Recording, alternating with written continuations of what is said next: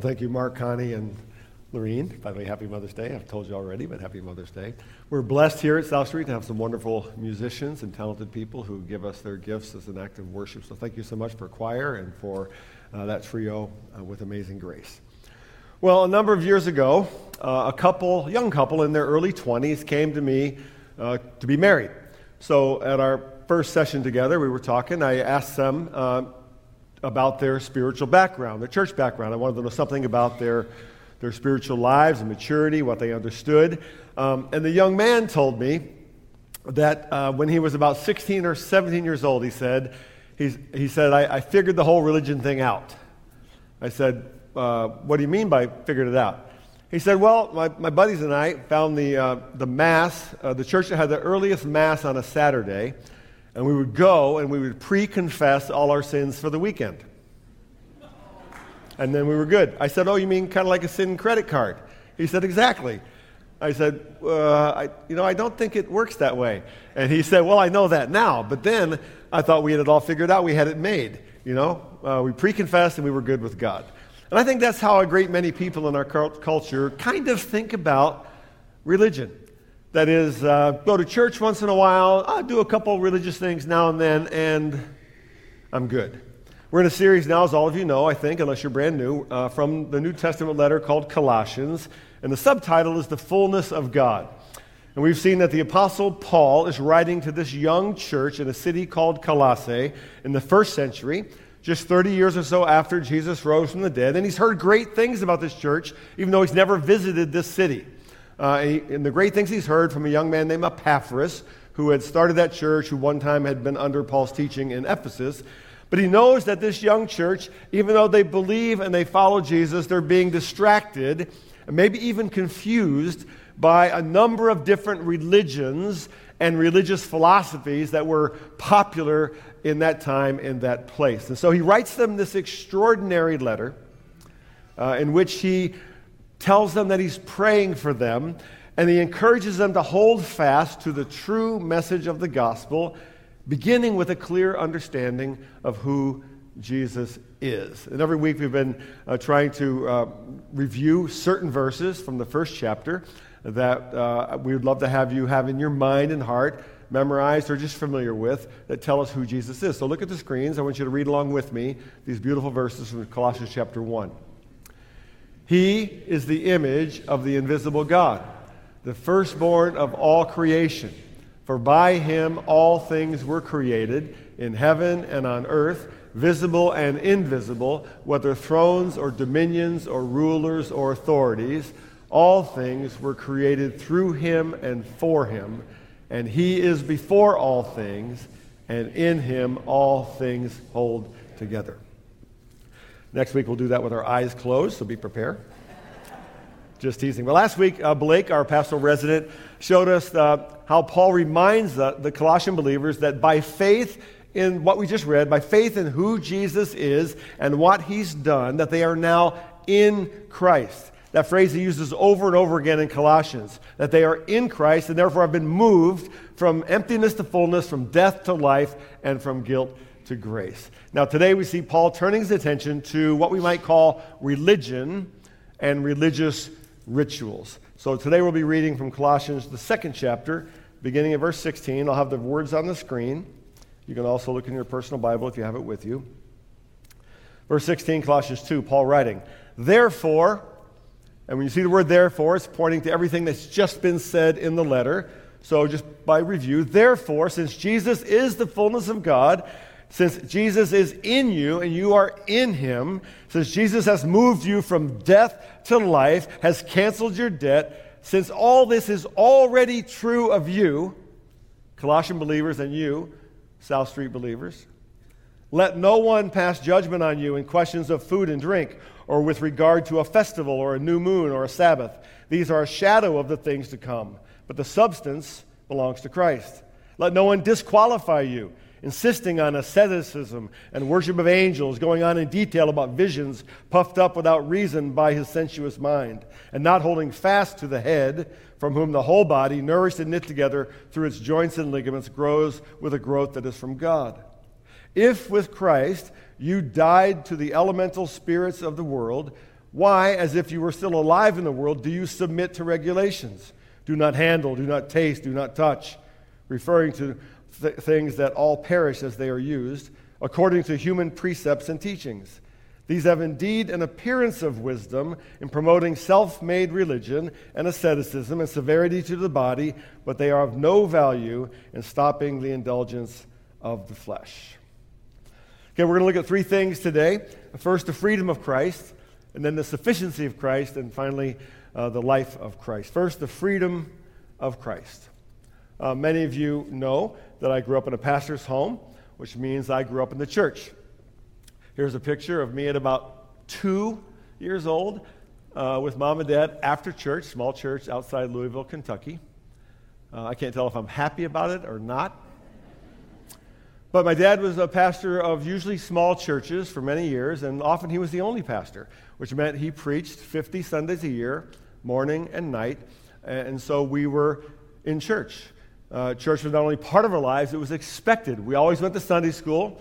Uh, usually at Sunday school first. I, I remember having at one point a streak of seven consecutive years of perfect Sunday school attendance. Remember those little pins you would get? I had a whole bunch of them, right? And then we go to the worship service. Uh, but there were also other expectations for us as a family on Sundays. Maybe some of you can relate. We went home after church and always had Sunday dinner together as family. I still remember my mom making her pot roast or her, her fried chicken. And then we were required to take a nap because Sunday was a day of rest. And because Sunday was a day of rest, uh, my brother and I weren't allowed to go outside and play ball with friends uh, in the neighborhood. We weren't even allowed to watch baseball on TV. And all that was fine, not an issue when I was six or seven years old. But by the time I got to be about 12 or so, it started to become a little bit of a problem. I didn't want to take a nap. I didn't really need to take a nap. I wanted to play ball with my friends. I wanted to watch the Yankees on TV. And then by that time, I, um, because I was in Sunday school all the time, I learned enough about the Bible uh, to put together a kind of a, a case, to present my case to my parents about why I should be allowed to do the things I wanted to do on Sundays. I argued, and see if you can track this argument, I argued that God rested on the seventh day in Genesis and then gave the Sabbath to us so we could rest from our work. Right? Mom, dad nodding their heads, right? Okay, good, proud of you. You know, you know Genesis. Then I argued that what I wanted to do was play. And play was not work, right? Okay, they're nodding. Therefore, by playing, I am honoring God's command to rest from work, right? So therefore, I should have the freedom to play or watch others play so long as I wasn't working at playing. I don't remember how long it took, but eventually I wore them down and won my Sunday freedom. Verse 16. Therefore, let no one pass judgment on you in questions of food and drink or with regard to a festival or a new moon or a Sabbath. These are a shadow of the things to come, but the substance belongs to Christ. So, what's Paul getting at here? He's talking about what I would call external religious rituals, both Jewish traditions and surrounding pagan practices, which we'll talk about in just a bit. Did you know that today there are an estimated 4,000 religions in the world? Let that sink in. 4,000 religions. But there are five largest, most influential religions, and you know what they are. The five largest religions in the world are Christianity, roughly 31% of the world's population, uh, Islam, about 25% of the world's population. Hinduism, about 15% of the world's population. Buddhism, about 7%. And in Judaism, less than 1%. And all of these religions, both the five major world religions and the 4,000 other world religions, uh, fall into basically two kinds of categories. First category is religions that are based on human effort what I must do to please, placate, or earn the favor of God or God's small g. Like, for example, in Islam, I must observe the five pillars of the faith. Buddhists must follow the Four Noble Truths and the Eightfold Path. Hindus must follow the four rules and avoid the eight sins. Jews must keep the law of God as found in the Torah. And all those religions are about what we must do to please or placate God to be rewarded by God someday. The second category is religions that are based on divine accomplishment, what God has done for me. And every religious system in the world, except one, is in that first category. The only world religion based entirely on divine accomplishment is Christianity, and that's what the letter of Colossians is all about. Paul has already described in no uncertain terms the supremacy of Jesus. We quoted those verses earlier, just a few minutes ago. He's already spoken about the supremacy of Jesus and the work of Jesus, that Jesus is the fullness of God. Everything God is, Jesus is because he is God. That through the cross, Jesus paid the debt of our sin and canceled all the charges against us, that by faith in Jesus, we are transferred from spiritual death to spiritual life. Now, let's look at what Paul is arguing against. Verse 16. Therefore, like I said, because of who Jesus is, because of what he has done, because of who you now are in him, let no one pass judgment on you in questions of food or drink or with regard to a festival or new moon or Sabbath. In particular, this is a reference, uh, most thanks to Jewish background religious teachers of the day who were insisting that these believers in Christ continue to obey the Torah or the Old Testament law. In particular, here, the food laws of the Old Testament. Let me give you a taste. I didn't mean to say that. a taste of those food laws. Leviticus chapter 11. And the Lord spoke to Moses and Aaron, saying to them, Speak to the people of Israel, saying, These are the living things that you may eat among all the animals that are on the earth. Whatever parts the hoof and is cloven footed and chews the cud among the animals you may eat. Nevertheless, among those that chew the cud or part the hoof, you shall not eat these the camel, because it chews the cud but does not part the hoof, is unclean to you. The rock badger, because it chews the cud but does not part the hoof, is unclean to you. And the hare, because it chews the cud but does not part the hoof, is unclean to you. And the pig, because it parts the hoof and is cloven footed but does not chew the cud, is unclean to you. You shall not eat of any of their flesh, and you shall not touch their carcasses. They are unclean to you.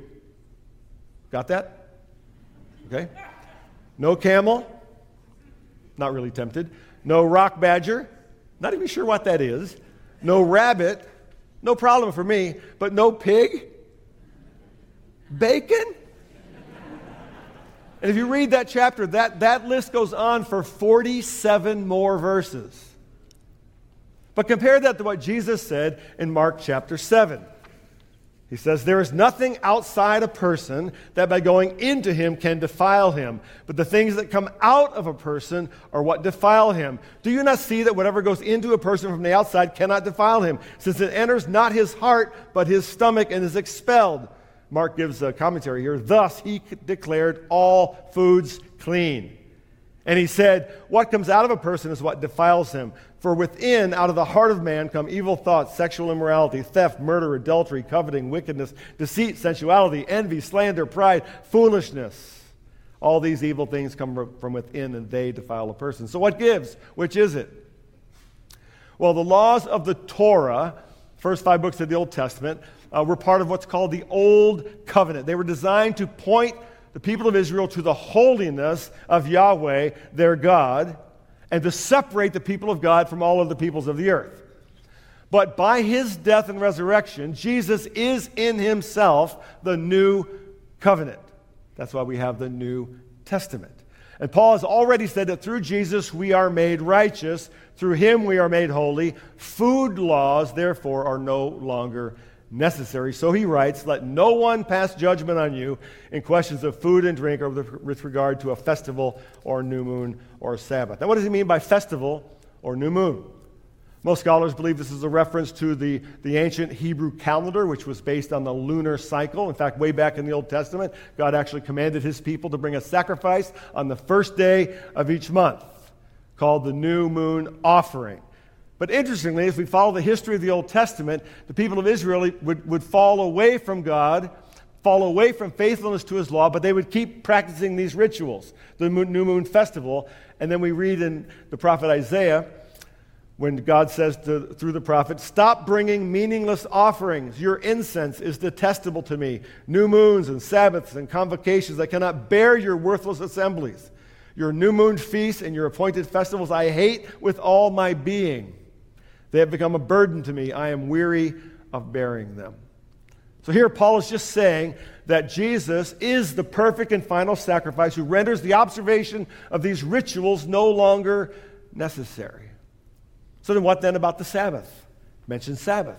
Is Paul saying the fifth of the Ten Commandments, remember the Sabbath day and keep it holy, is no longer applicable to us? We are no longer to pay attention to that? Well, not really.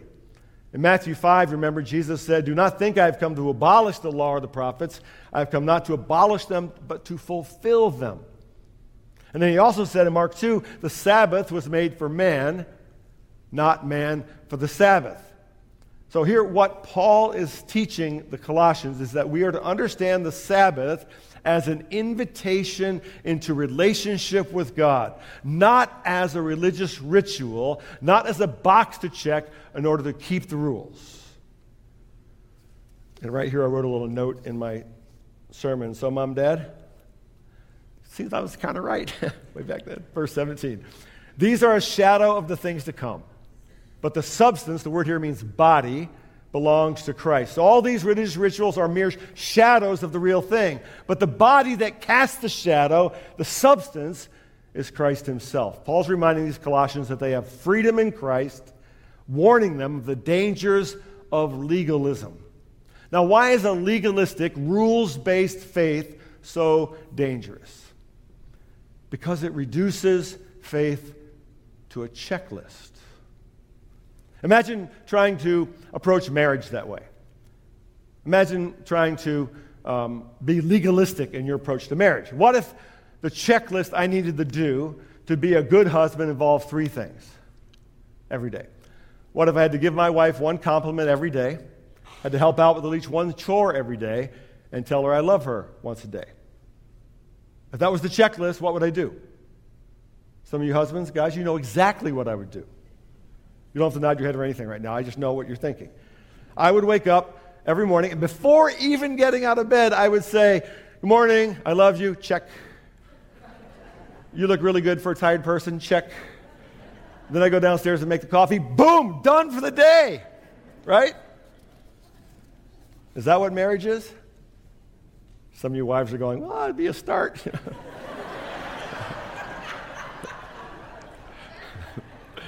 maybe even mine. But marriage isn't a checklist, is it? It's not. The standard is much higher than a check the box.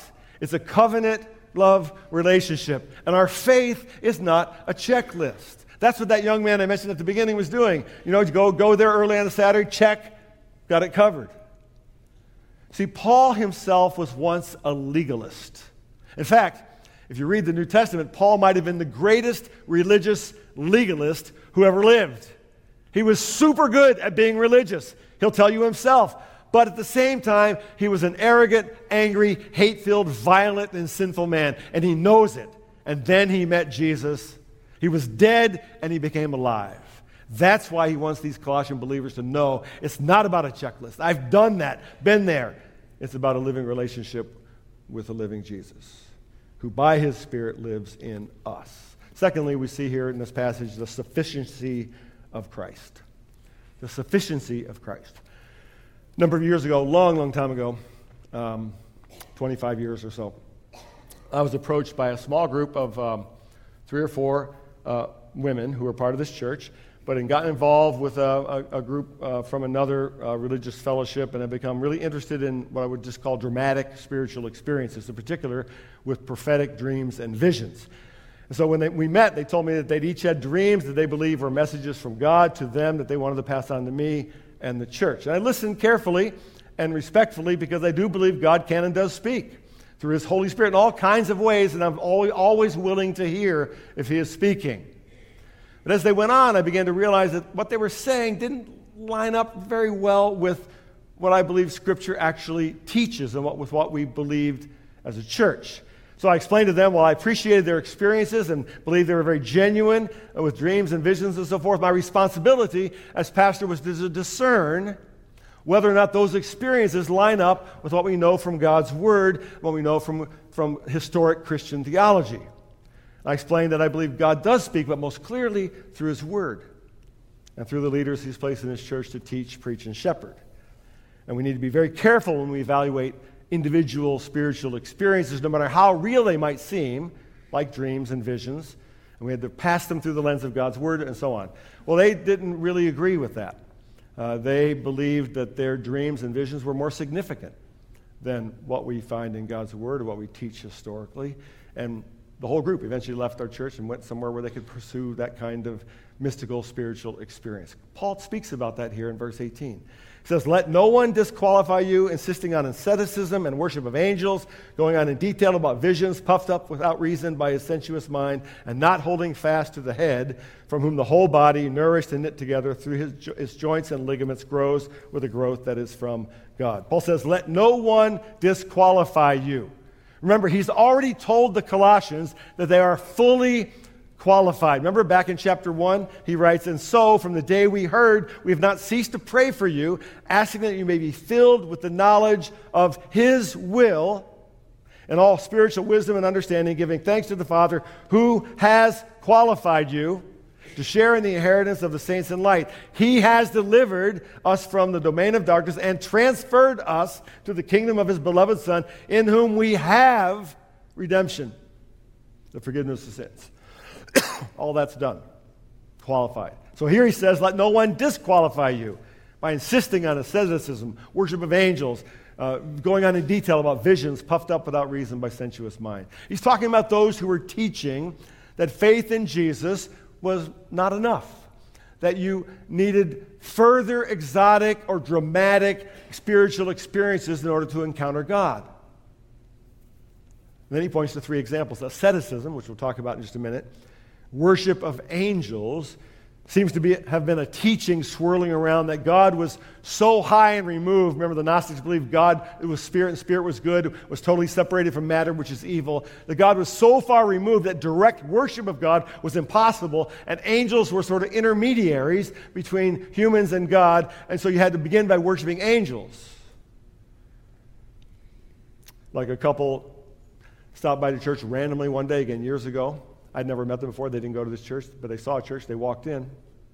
I happened to be here, and uh, it was a man and a woman, and they had a, little, a little statue with them.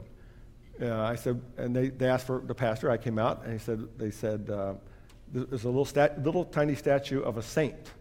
And they were asking me, would you do, do a prayer of blessing on our statue so we can put it in our yard and it helps us pray?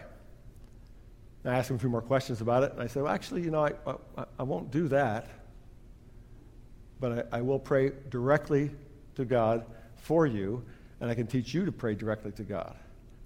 Uh, and that's what I did. But they were, they fit in this category of needing something. They were going to pray to a saint who could take the prayer to here, to take the prayer to here, to take the prayer to God, because they couldn't pray directly to God. That's what Paul's arguing about here. He says, and then he says, uh, visions and those are like dreams and, and mystical experiences. Now, the desire for these things is not altogether bad. The desire for deeper spiritual experiences is not bad. But we tend to look for those things in personal experiences. Paul says, Be careful. Truth is found not in your personal experiences, but in Jesus, in His Word, and He is sufficient. And through Jesus, we have direct access to the Father because He is the fullness of God. Third thing we see in this passage is what I'm calling the life of Christ.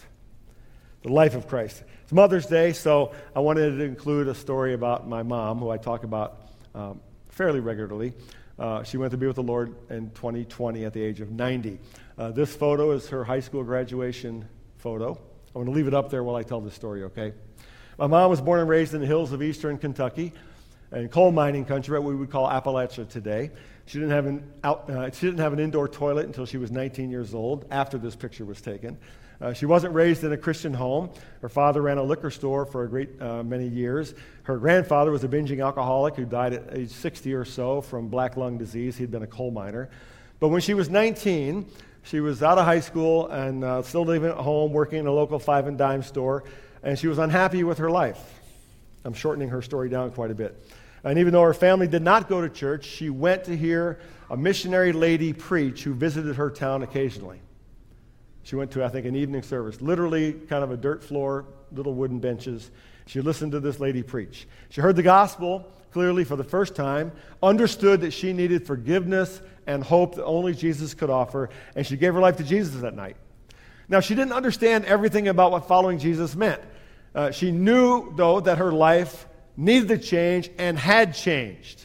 And one of the things she just assumed is that she would no longer be able to use any makeup at all. Because she looked around her, and all the women in that little church were very plain. They didn't wear makeup, they wore uh, plain clothes, tied their hair back. She just assumed that that was part of following Jesus. And she liked to say that she just assumed that the more spiritual you were, the uglier you were. But to show her devotion, she, she had fallen in love with Jesus, so she was willing to be ugly for the rest of her life, she said.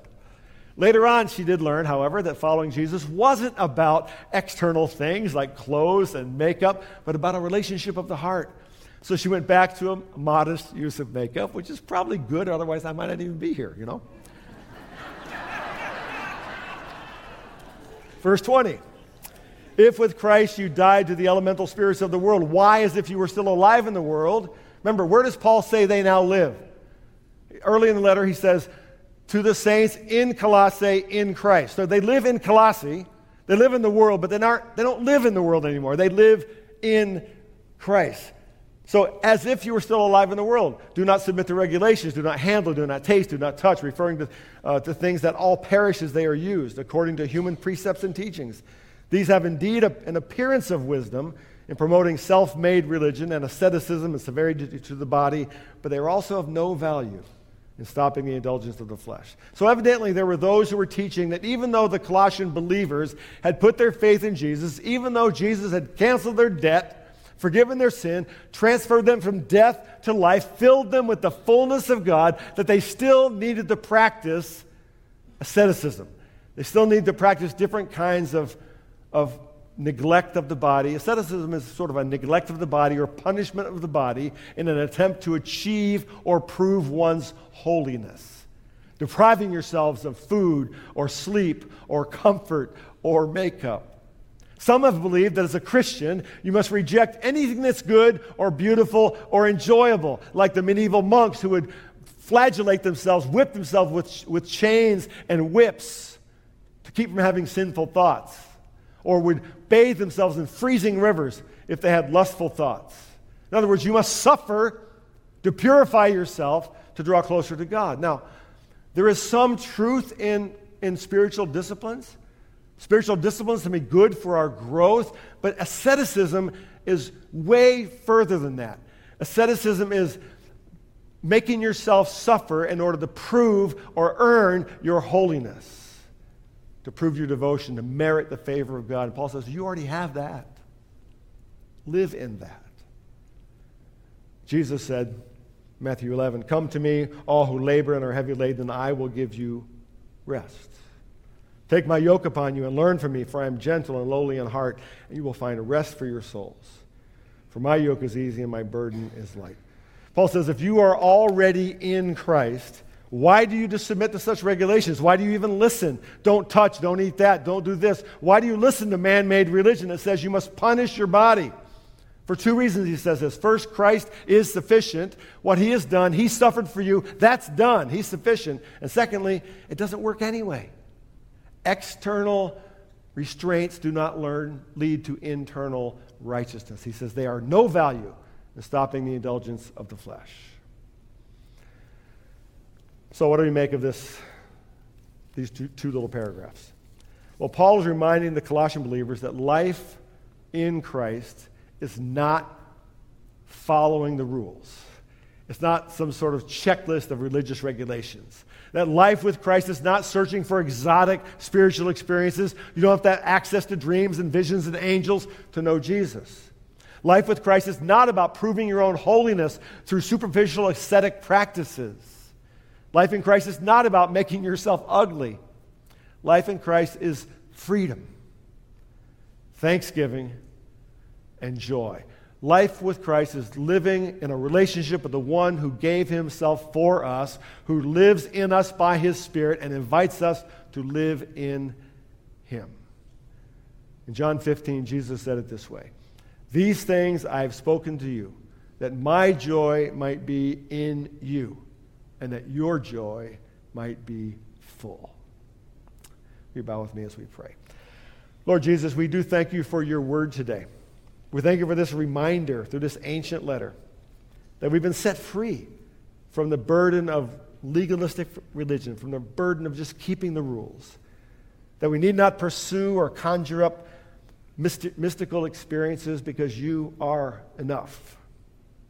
Thank you for inviting us into a personal and eternal relationship through which we live in you and you in us.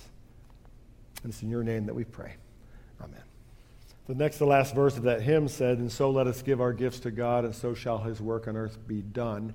Uh, we do believe God is generous and calls us as his people to be increasingly generous as we grow in him.